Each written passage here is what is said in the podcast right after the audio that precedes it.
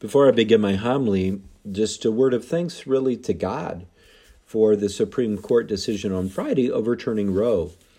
There are no coincidences. Friday was the solemnity of the Sacred Heart of Jesus. This is really the triumph of the Sacred Heart of Jesus, who has a love for his people, especially the most vulnerable.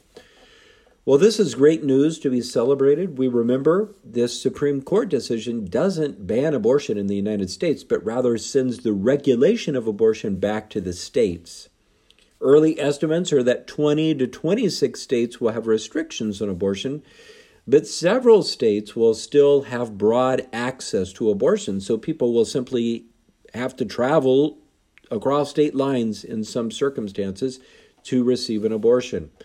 Sadly, some corporations have already announced that they will even pay the travel expenses for employees to get an abortion. Here in Kansas, this emphasizes the importance of passing the Value Them Both Amendment on August 2nd. If Value Them Both Amendment doesn't pass, Kansas will become one of the most radical pro abortion states, similar to New York will have unrestricted access to abortion here in Kansas. We need to mobilize our people of goodwill to vote yes this summer to pass the Value Them Both Amendment. Now, just a word about the gospel. This is shocking. Do you know the average person supposedly makes 35,000 decisions every day? From the moment we wake up, we start making decisions. Am I going to hit this news alarm and roll over, or am I going to get out of bed?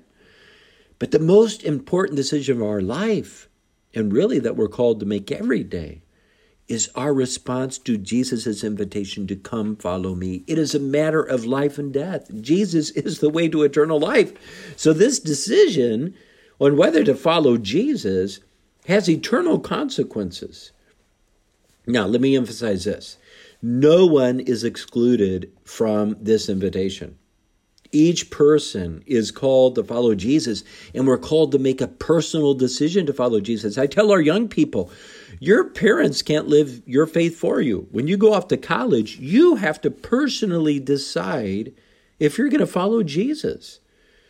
Now, some of us may question could God really be calling me? I'm too young, or I'm too old, or you don't know what I've done in my life. I'm not worthy, and on and on.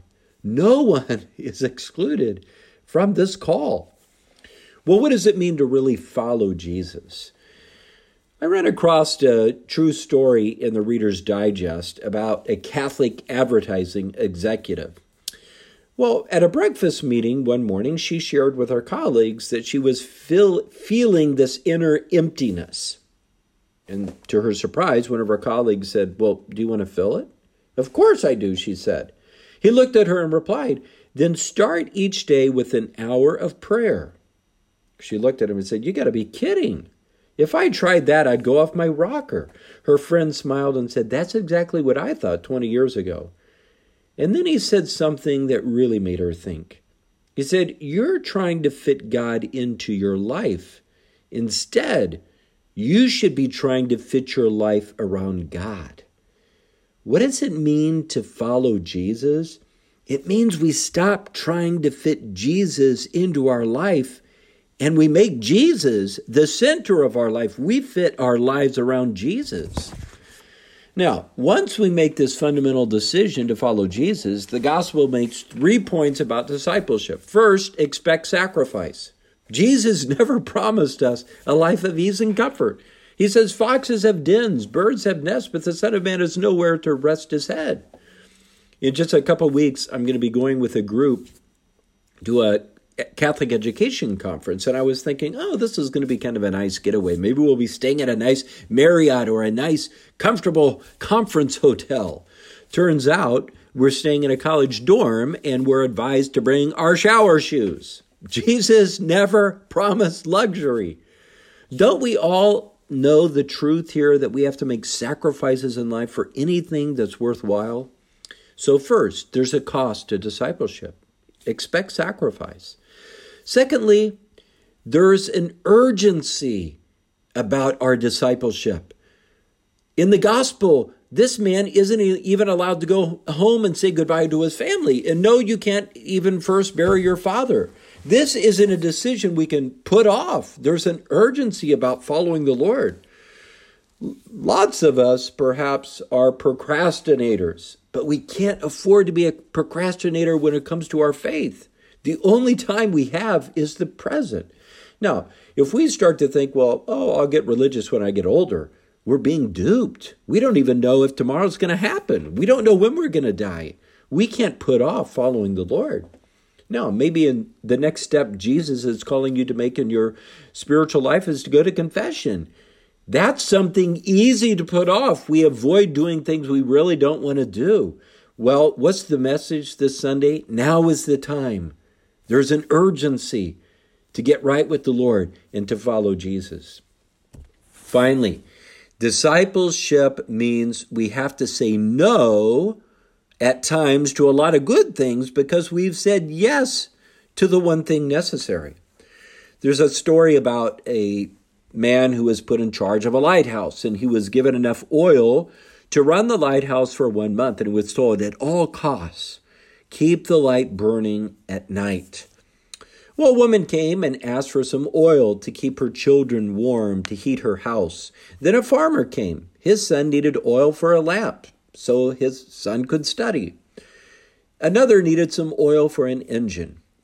Before the end of the month, the oil tank in the lighthouse went dry and the beacon went dark. And sure enough, three ships crashed on the rocks and hundreds of lives were lost. We have to say no to many good things because we've said yes to something greater, to the one thing necessary. Is it good to bury the dead? Absolutely. It's a corporal work of mercy. But it's even more important to follow Jesus. Is it good to say goodbye to our family and have good family relationships? Absolutely. But not even that is important as following Jesus. Soren Kierkegaard said, The saint is one who is able to will the one thing. The one thing is to follow Jesus. You know, most of us feel this pull in our life in many good directions. Are sports good? Absolutely. Are dance competitions good? Absolutely. Is entertainment part of a healthy, balanced life? Absolutely. But when those things begin encroaching on our ability to follow Jesus and even to fulfill our Sunday obligation, then we have to say no to a lot of these good things because we've said yes to the Lord. We need to give ourselves permission to say no and to take back control of our lives and to put first things first. We don't want to just try to squeeze Jesus into our lives. We don't want to just try to fit Jesus into our lives, but we're called to fit our lives around Jesus.